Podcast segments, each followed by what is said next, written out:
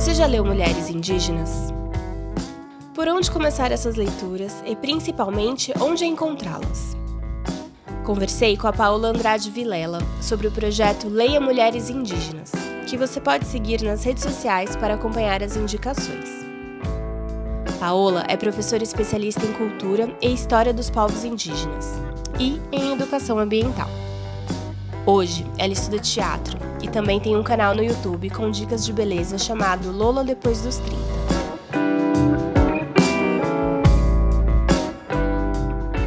Oi, Paola, tudo bem? Bem-vinda aqui ao Paula Cast. É, eu queria pedir para você se apresentar um pouco para a gente. É, boa tarde, né? Ou não sei que horas que vai passar esse programa. Acho que olá para todo mundo é melhor, né? Eu agradeço muito o convite. É, como você falou, Paula, meu nome é quase o seu nome, eu chamo Paola. É, eu sou professora, né? A minha formação inicial é letras. Eu passo por essa, por essa formação primeiramente, é, mas sempre fui ligada à arte, sempre gostei é, de movimentos em relação a essa, essa determinada questão digamos assim, social. É, depois é, eu vou estudar, continuei né, meus estudos em História e Cultura dos Povos Indígenas. É, depois eu fiz Educação Ambiental, que dava ênfase a espaços sustentáveis, que é sempre voltado para a educação. É, essas pós elas tiveram o um enfoque nos professores, né? então eram é, pós para trabalhar o ensino básico, o ensino regular. E o Cultura e História dos Povos Indígenas engaja na Lei 11.645, né, que pega não só a, a, a, história e a cultura dos povos originários, mas também é, a cultura negra do país. Então, a gente começa a partir disso, tentando ter um impacto dentro é, da educação básica. E aí eu vim nessa minha formação, a minha pesquisa sempre foi ligada à literatura indígena, é, e quando eu estava fazendo a pós de cultura, é, eu queria dar ênfase às mulheres indígenas, né? As mulheres que estavam é, fazendo essas produções. Então eu comecei muito timidamente é, a pesquisar sobre isso e ao longo do processo dos anos eu começo essa pesquisa por volta de 2013, 2014, assim, mais profundamente e aí eu, eu começo a, a procurar e, e a ter contato com esse universo que não é muito dissimulado, infelizmente, né? Não é assim, você não tem acesso a ele com, com grande...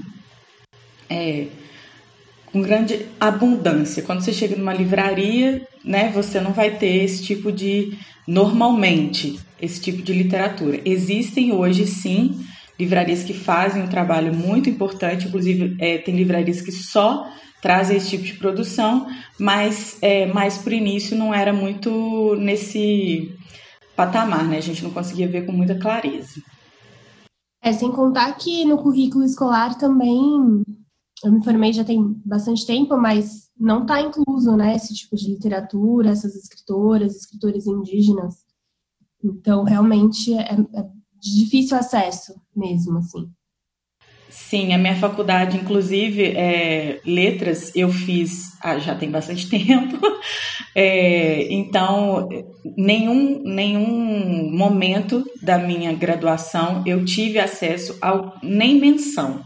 Não foi nem, nem falado ou citado. Hoje eu, eu tenho contato com pessoas que fazem graduação de letras, assim, atualmente, e há uma menção, né? É, há um trabalho sobre isso, mas muito também é, superficial, muito por cima, é, só para dizer que estamos falando sobre.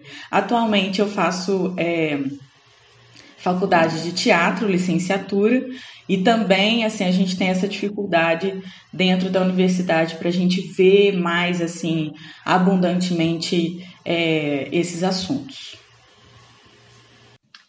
E antes da gente falar do projeto do Leia Mulheres Indígenas, eu queria pedir para você contar um pouco para a gente como que é, qual que é a sua ancestralidade indígena, é, como que surgiu, na verdade, esse processo. Não sei se você já foi criada dentro dessa, desse autoconhecimento, ou se você foi atrás, como é que foi isso para você? Eu vou resumir bem, tentar, né? Resumir um pouquinho para vocês, porque é, é, é realmente algo muito longo e permanente, então eu ainda sempre vou é, estar nesse lugar de é, reconexão, de voltar às minhas, às minhas origens né, indígenas, porque é, eu me autodeclaro uma mulher puri.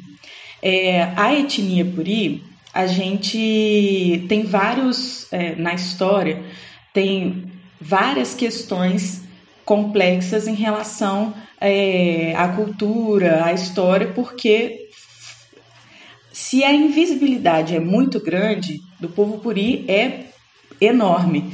Porque como que eu fiquei sabendo, né? Vamos, vamos do início. É, com nove anos mais ou menos, minha mãe é, sempre contava histórias para mim antes de dormir e a gente conversava sobre várias histórias e eu sempre tive acesso aos meus avós e à cidade onde eles moravam. Então eu sempre tive acesso a esse território da onde vem a minha ancestralidade, que é uma cidadezinha de Minas Gerais que chama Palma. Se você olhar lá no site da Prefeitura de Palma, você vai ter história da cidade e você vai ver é, o início da cidade em relação a uma família puri. Então, é, está lá registrado. Minha mãe, com 9 anos, me contou que a gente era puri e eu não sabia muito bem por quê. É, nessa educação ocidental que eu tive, né, nessa educação porque eu frequentei a escola regular, é, indígena era uma coisa, os povos originários era uma coisa muito do passado.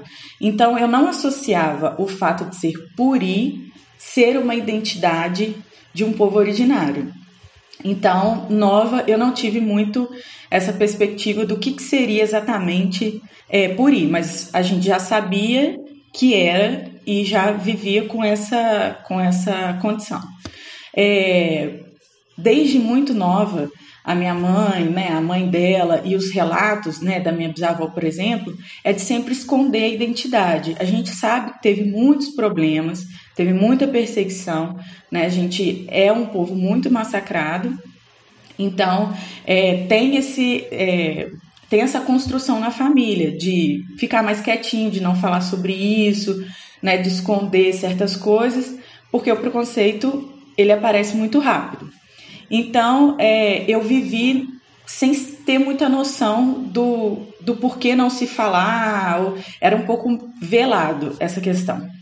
E aí, ao longo do tempo que eu fui crescendo, eu fui buscando o que, que seria o fato puri. Quando você faz uma pesquisa bem assim, é, superficial, porque é, na minha época a internet não era tão, tão assim disseminada, a gente é, quando eu fiz uma pesquisa básica, apareceu que o povo puri era extinto. E para mim ficou um pouco confuso, porque eu falei, bem, se é extinto, mas minha família existe, achei um pouco estranho isso.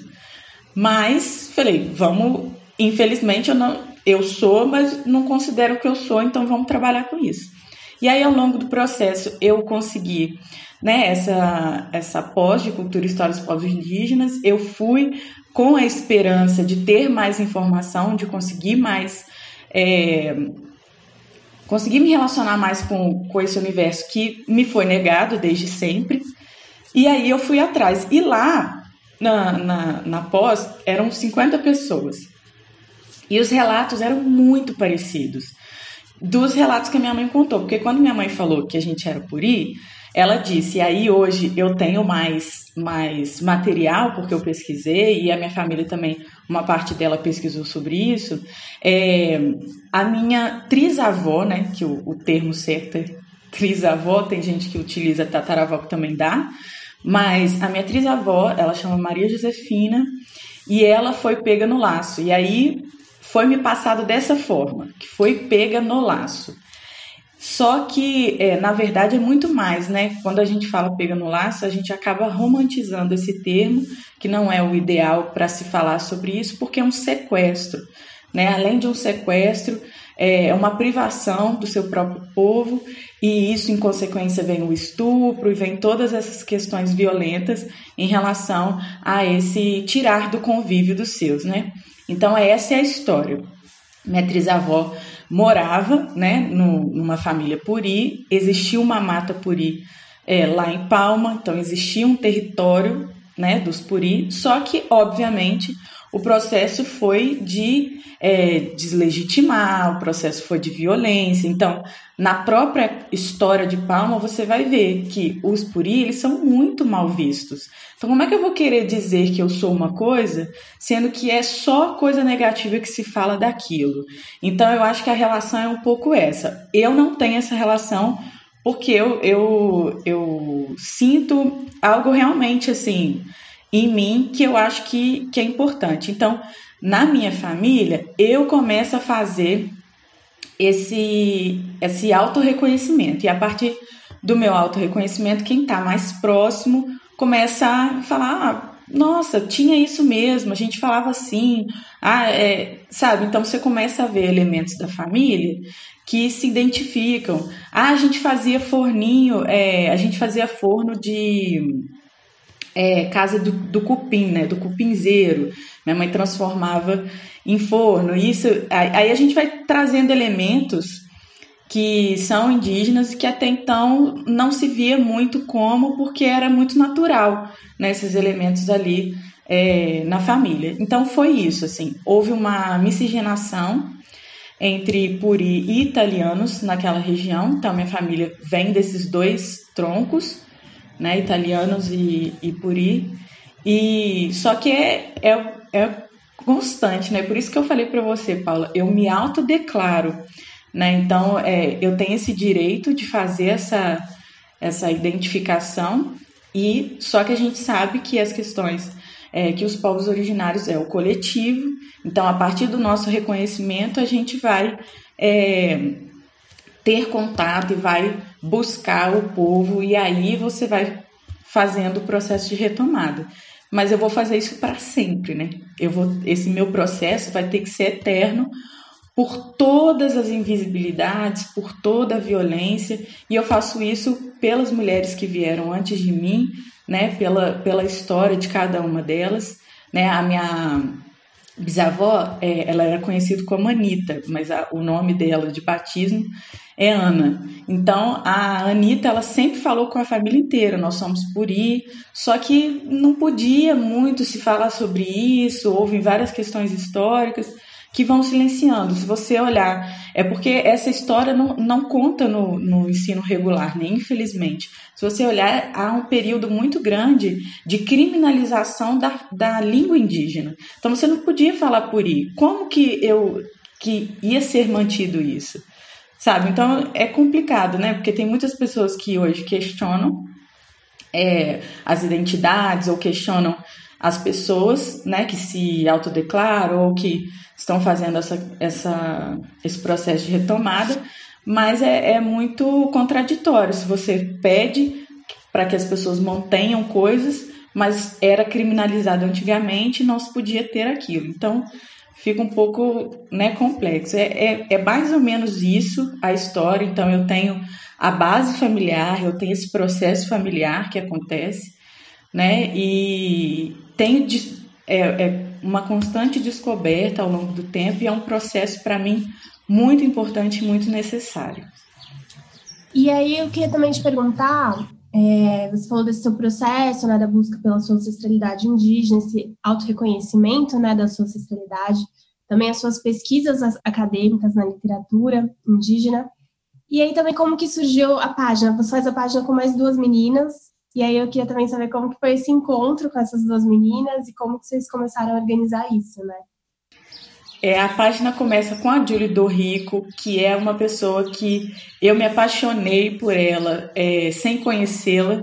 Eu tive acesso à obra dela, né? Eu sou uma coxinha e outras histórias, inclusive indico muito a obra. É, e, no, e eu tive acesso à obra dela e como eu tinha já estava fazendo esse processo de busca de autoras indígenas, é, eu tenho um canal no YouTube e eu fiz um vídeo né, no, no canal falando sobre tal e eu tive acesso a Julie.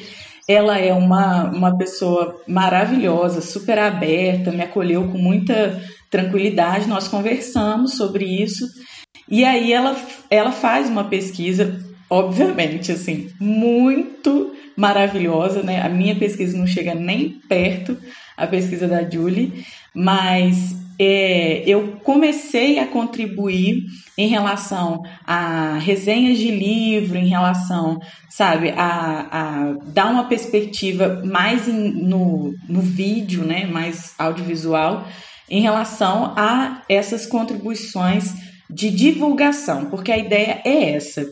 A página não é minha, não é da Júlia, não é da Maíra, mas são das autoras indígenas e são para elas, para que elas fiquem à vontade, para que elas consigam é, mais trabalhos, né, já que a gente divulga esses trabalhos, então é para elas trabalharem, para elas conseguirem é, ter visibilidade, a intenção é essa. E como a Julie já tinha começado o processo, depois entra a Maíra, né, para também contribuir. A Maíra é uma escritora também, uma mulher maravilhosa, faz um trabalho assim muito é, bonito dentro da literatura. É, então há esse, essa junção de nós três para contribuir mesmo, porque quanto mais a gente puder dar voz, melhor. Então foi nesse sentido. Então Julie começa, vem a Maíra e aí eu por último para tentar fechar esse, esse time de leoninas. E por que, que você acha que é tão importante ler mulheres indígenas? Principalmente para quem. Tanto para quem não é, é indígena, quanto para quem é indígena, na verdade. É, eu acho assim. O movimento da literatura indígena eu acho fundamental não só para contar a sua própria história, para dar voz a essas pessoas que porque muito se fala sobre os povos originários, mas quem fala? Com que visão está se falando? Com qual objetivo que se fala? Sabe? Então eu acho que a primeira coisa é a voz que se dá e a oportunidade que se dá de se contar histórias. O povo originário, se você pesquisar é, sem generalizar, então cada etnia, cada povo, cada tradição, cada cultura é, já tradicionalmente conta muitas histórias. Então a literatura ela já está é, presente em todos os momentos. Agora a gente tem essa visão é, às vezes do mundo não indígena em relação à escrita, porque tem que registrar e aquela coisa toda. Então a dinâmica não é muito essa.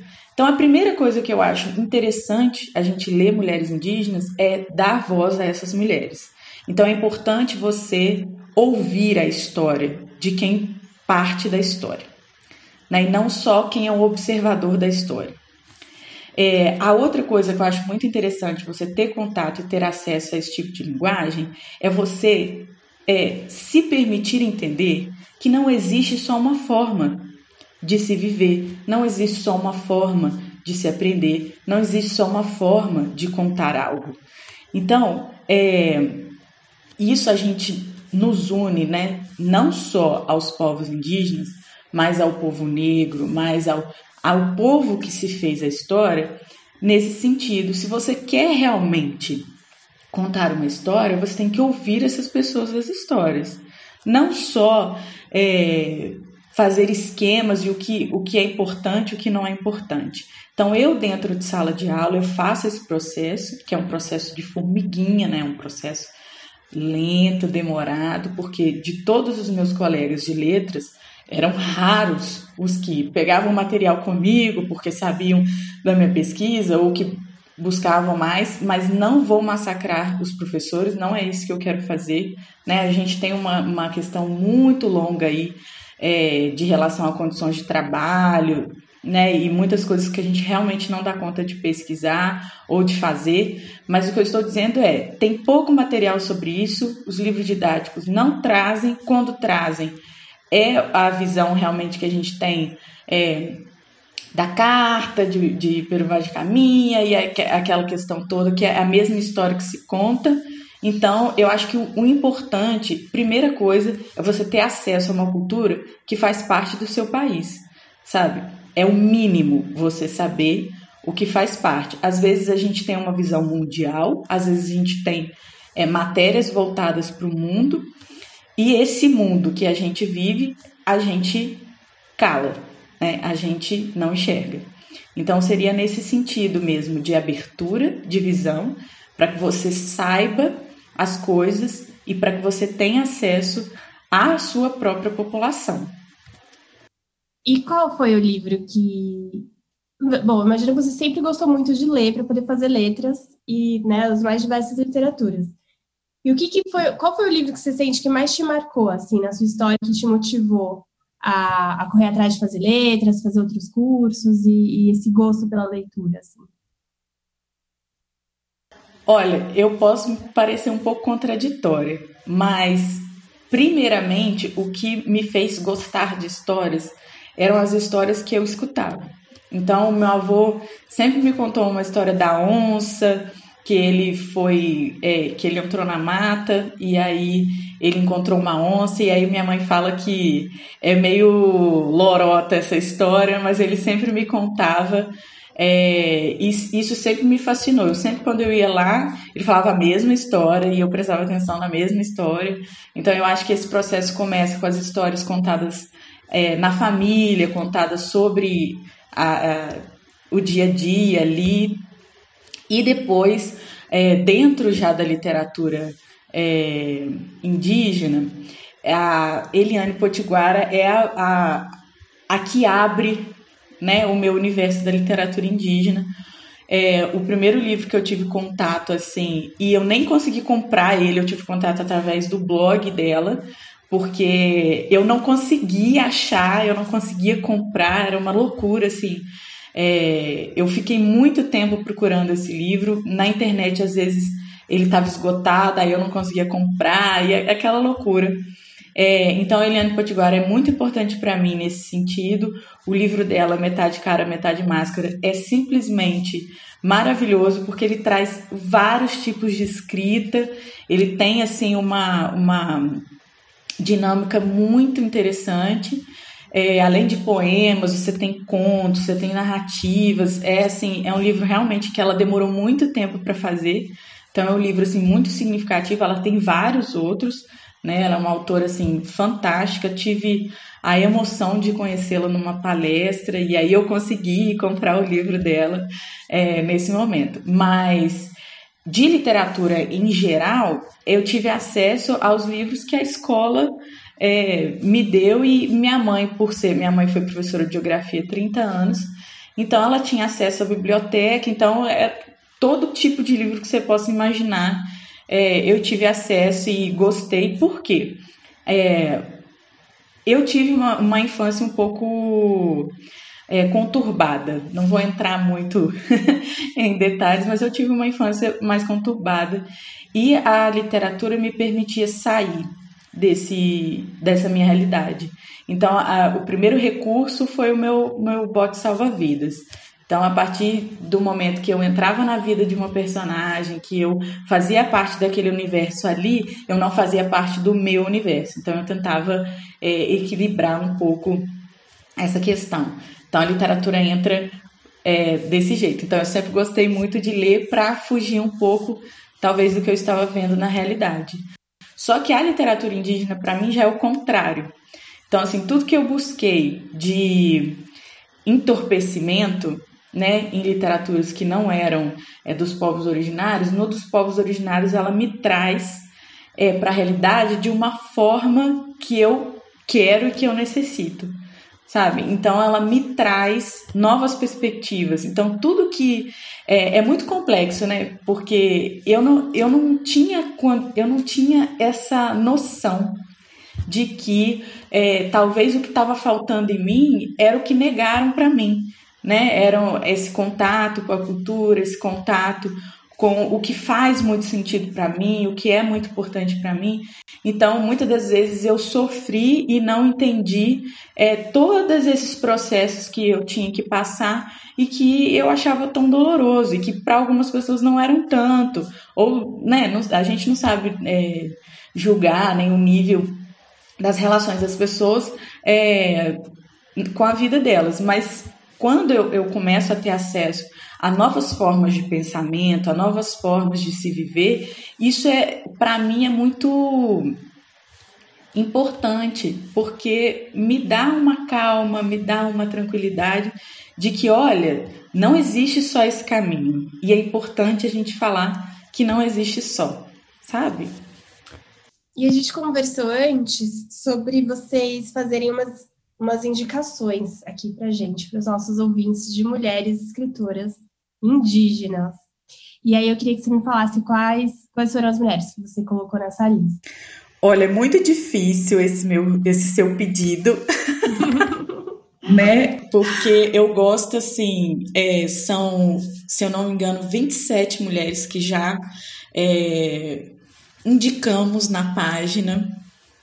Mas eu posso falar de alguns trabalhos mais recentes, eu queria dar ênfase a algum, alguns trabalhos que a gente tá, que a gente tem ajudado a divulgar, que a Julie está nessa frente assim muito muito ativamente, é, principalmente por conta da pandemia. Algumas autoras é, fizeram materiais especiais em PDF para que a, fosse divulgado e através é, da compra desses livros é, virtuais, né, que eu achei fantástica essa ideia dessa possibilidade de, de distribuição desses materiais tão ricos e, e importantes. E aí, através dessa contribuição, você ajuda é, em relação à pandemia aldeias, comunidades, pessoas que estão mais fragilizadas. Né? A gente conversou sobre a situação das regiões e os povos indígenas, assim, em larga escala, são os primeiros, né, sempre a, a tomarem a frente e a terem mais pessoas, mais perdas, né? É uma guerra constante. O Ailton Krenak, eu acho sensacional é, a participação dele numa é, numa série que chama Guerras do Brasil. Eu acho que é, muitas pessoas podem ter acesso, quem tem Netflix, é, o primeiro episódio é sobre as guerras, né, sobre é, essa invasão né, de outros povos aqui no Brasil. É, então, é muito interessante a gente, é, é muito importante a gente ver e saber as coisas que estão acontecendo. Então, os ataques são muito grandes e agora com a pandemia você piora a situação. Então, eu queria é, indicar a Aurita Tabajara, por exemplo, fez é, um livrinho especial chama A Lenda do Jurecê. É um livrinho que faz parte desse movimento, né, para ajudar é, povos que possam estar né, em fragilidade ou em momentos assim mais complexos. É, temos também a Maria Lúcia, Takua, que ela fez também a Indiazinha Chapeuzinho Verde, que também é um projeto em PDF, que também para ajudar né, a, a aldeia dela, inclusive. É, a Geni é, Nunes também fez, a Geni fez o Saci Guarani. É muito interessante essa obra da Geni, porque ela faz um, ela traz é, a perspectiva guarani em relação ao saci, né? Essa visão que a gente tem do Monteiro Lobato para os guarani, é, o saci não é dessa forma, né? É uma cultura guarani, então ele é um encantado, né? Para que fique bem claro é, e distanciar isso do folclore, que eu acho importante, né? Que quando você populariza às vezes uma história, você não identifica os elementos dela e não dá proporção de importância para o povo de origem. Então, para o Guarani, você não está falando é, uma, uma criatura é, demoníaca, nem uma, uma criatura que só prega peça nas pessoas. É uma outra visão que você tem sobre o Saci. A Indiazinha Verde também, né? A Indiazinha Chapeuzinho Verde. É uma releitura da Chapeuzinho Vermelho. Né? Então, é uma visão é, mais descolonizada, uma visão mais do povo né, da Maria Lúcia. É, lógico que eu vou indicar né, a obra Eu Sou Macuxi e Outras Histórias da Julie do Rico, porque eu gosto muito desse livro, eu acho assim sensacional é, a experiência, ela vem com muita delicadeza, falando sobre a origem dela, né? É, os poemas são lindíssimos, é uma leitura leve, tranquila. Você em uma sentada lê o livro assim e fica maravilhado. Então você consegue fazer releitura, você consegue se prender a, a processos que você vai achando mais interessante. É, todos os outros livros também que eu indiquei são leituras muito tranquilas e rápidas. É, tem a escritora também, a Aline Pachamama, é, tem uma, uma obra dela que chama Guerreiras, que ela entrevista uma série de mulheres é, que saíram dos seus locais de origem, é, territórios, né, e se deslocam para outros territórios por várias questões financeiras, é, enfim, é, violências, e, e, vivem, entre aspas, na cidade, né, em relação a isso. Inclusive, a Maíra, no canal dela, do YouTube faz resenhas assim maravilhosas em relação a essa obra, por exemplo. É, a Aline Pachamal também, ela, ela, ela conseguiu liberar gratuitamente é, um livro, o primeiro livro que ela publicou que chama A Poesia é a Alma de Quem Escreve que também quem quiser e quiser ter acesso gratuitamente consegue. É, no site da editora dela você consegue baixar. A Márcia Cambeba, que é uma autora também que é um pouco mais conhecida, assim como Eliane Potiguara, né? É, ela faz o livro Aika Kiritama, né, que é Eu Moro na Cidade, um livro assim fantástico de poemas. Inclusive ela é fotógrafa também. No livro tem as fotografias dela, assim, verdadeiras obras de arte realmente. É, então ela faz essa, essa história com a escrita e com as imagens. E ela também, né, por, esse, por essa questão de pandemia, ela disponibiliza o primeiro livro dela, que é O Lugar do Saber, que também é, é de poemas, para, a, é, para você acessá-lo gratuitamente. A Eliane Potiguara, né, que é a minha musa inspiradora, digamos assim, né, que eu tive acesso é, a umas a primeiras coisas dela foi muito marcante para mim. É, ela tem várias obras, né? O Coco que Guardava a Noite, é, O Pássaro Encantado, A Cura da Terra, Metade Cara, Metade Máscara, como eu falei, né? Você consegue ter acesso a essas obras. Aí existe é, uma, uma livraria que chama Maracá, que é uma livraria que tem só obras tá, dos povos originários. Então você consegue ter acesso a muitas obras lá, eles entregam em casa, tudo certinho. É, você consegue também é, ter acesso a essas autoras, então pelo blog da Eliane Potiguara você consegue comprar os livros dela. É, a Márcia Campbell também você consegue ter acesso às obras, a Aline Pachamama por ter, né, a editora Pachamama você também consegue pelo site comprar, né? E esses que eu indiquei para você em relação a esse projeto de PDF, você consegue no Leia Mulheres Indígenas, lá em todas as postagens tem é, o processo que você faz, você manda um e-mail, né, com o comprovante, é, lá tem a conta direitinho que você pode fazer a transação e aí você recebe o livro, materiais de apoio. Então tem muita coisa assim que, que tem sido feita bacana e que a gente quer divulgar cada vez mais, né? Nossa, muito legal. Fiquei com muita vontade de ler. E vou ler. Ai, que bom! a intenção é essa. Então... Sim, outras referências, outras histórias. Acho que é muito, é muito enriquecedor mesmo, né? E e também encontrar outros lugares comuns, assim, é muito bom, como mulher, né? E, e aí, por isso que eu tô perguntar, você tem um, um canal no YouTube e você também posta vídeos no Instagram de dicas de maquiagem. E aí eu comecei a pensar em realmente, assim, no lugar da representatividade na beleza, a gente não vê mulheres indígenas, né, nos editoriais de moda, nas marcas, enfim, fazendo propaganda.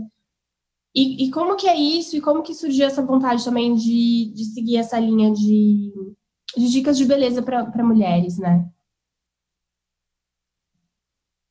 Então, é, a, esse universo de beleza chega para mim é, com a minha mãe. A minha mãe precisava de independência financeira, é, estávamos passando por dificuldades muito, muito, muito profundas, assim, e ela acha é, nesse universo uma saída de independência. Então, o meu contato começa aí. Eu muito, muito nova. Minha mãe não queria ir nos cursos sozinha, então ela me colocava nas, nas. Muitos cursos ela conseguiu que eu participasse gratuitamente por ser filha dela. É, então eu fui aprendendo técnicas, fui aprendendo. Só que é, traços meus eu só via em mim e traços é, mais específicos. A minha mãe, ela tem traços, você vê, assim, mas o estereótipo a gente, a gente é, não pode frisar sobre isso, porque a miscigenação já, já é outro processo do povo originário, né? Então eu não vou me ater a isso, mas assim, em relação a você ver pessoas é, parecidas com você, é, para mim foi mais difícil, porque tinha, não tinha muitas pessoas parecidas comigo é, nesse universo da beleza. Então, muito invisibilizado. Você não tem nenhuma técnica. O máximo que aparece é, em relação a isso são as asiáticas, né? Que tem, às vezes, traços parecidos ou, ou questões que podem ser parecidas. E há uma anulação muito grande, né? Porque meus olhos são puxados e pequenos.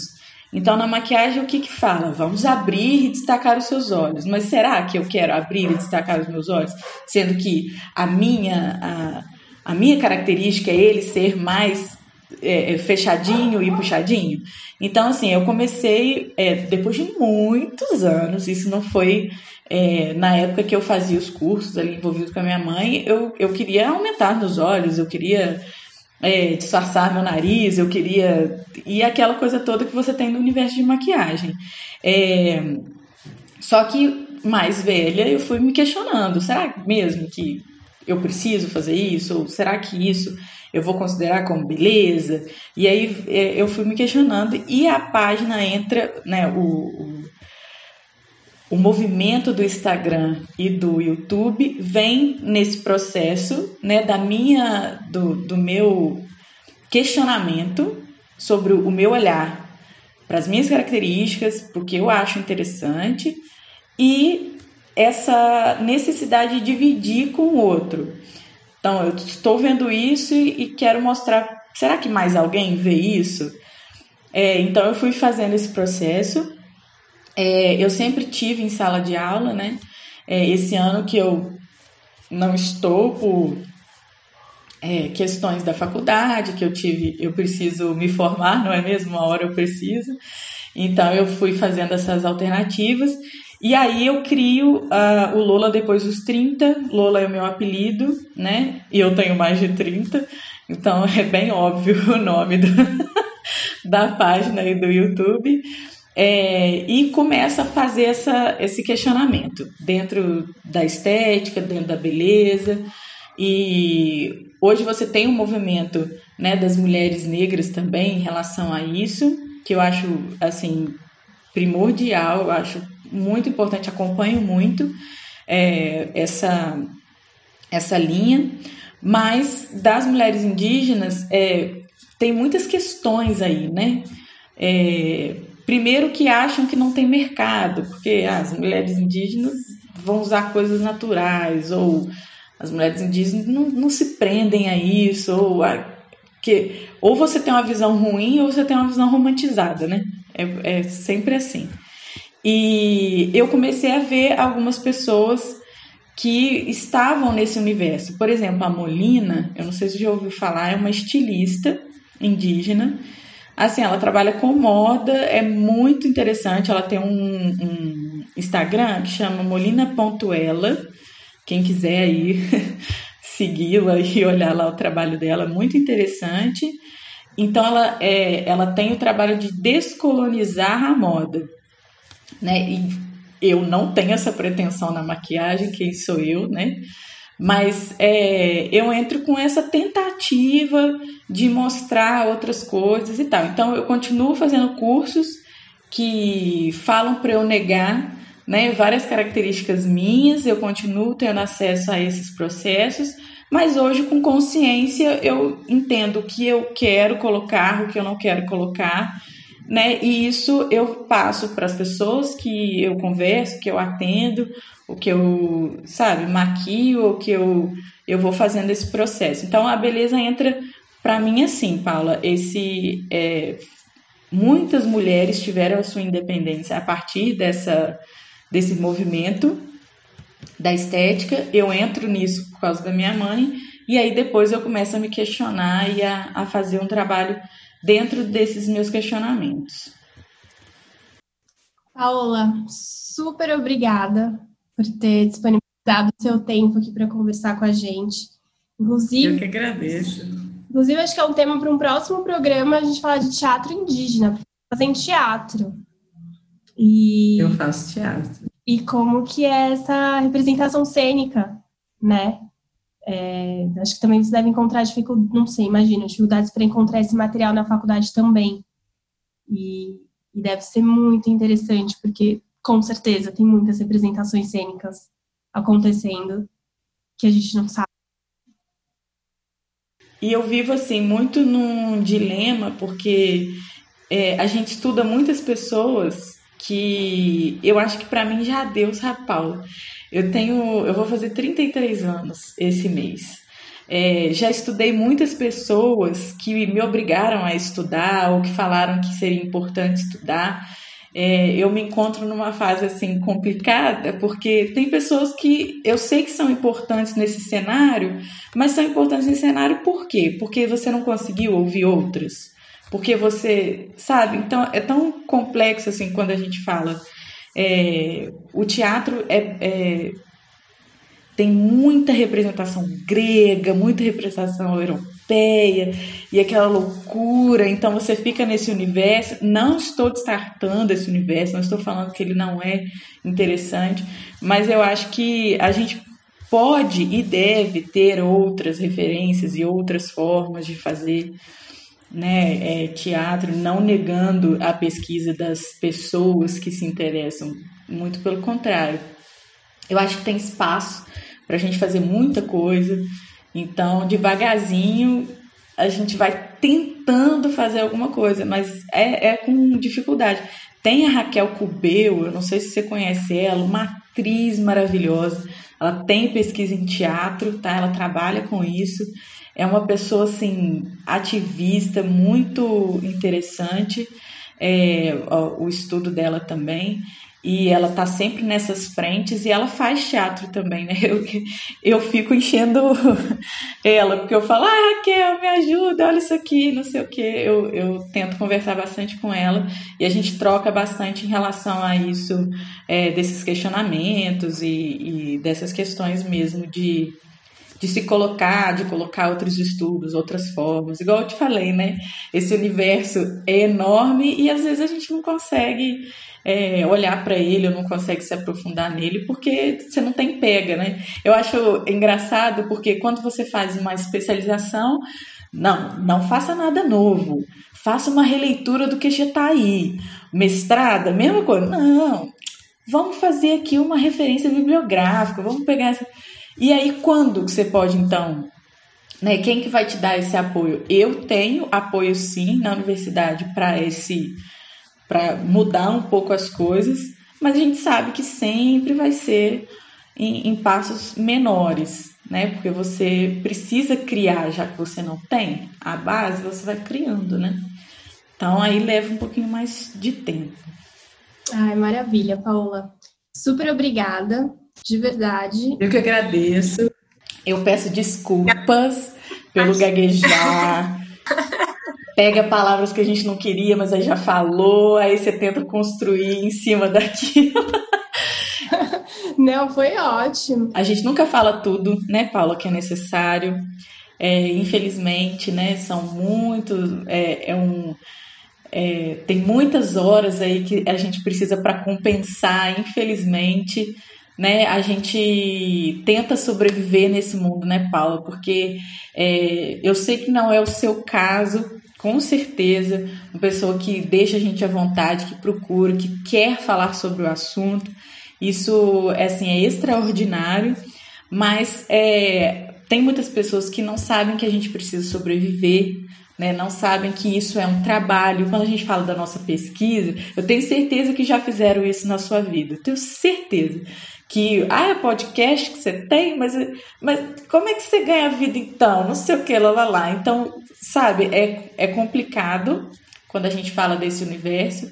Então, por isso que, assim, é importante a divulgação, sim, é importante a gente conversar, igual nós estamos conversando aqui, trocamos super experiências, assim, que bom que eu te conheci, isso é muito importante, né, a gente ter esse contato, é, mas tem pessoas que não, não valorizam nossa pesquisa ou que não entendem que a gente precisa é, né, se renovar e precisa se sustentar para até manter a sua, sua própria pesquisa, né?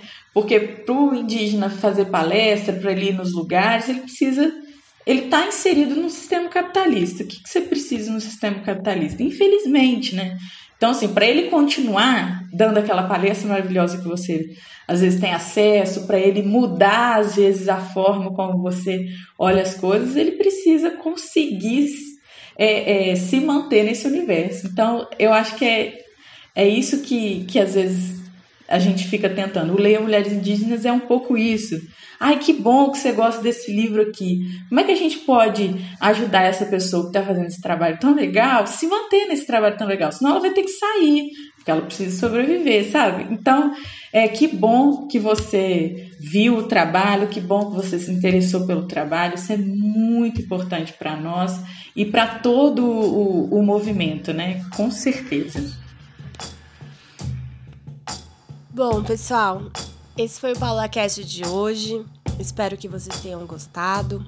Todas as referências que foram citadas no programa eu vou colocar na descrição para vocês acompanharem, pesquisarem. E até semana que vem. Beijo. Esse programa é produzido de maneira totalmente independente. Se você gostou, nos apoie compartilhando com os amigos. Para dúvidas e sugestões, vocês podem enviar um direct pelo Instagram, no perfil PTSimões. Te espero lá!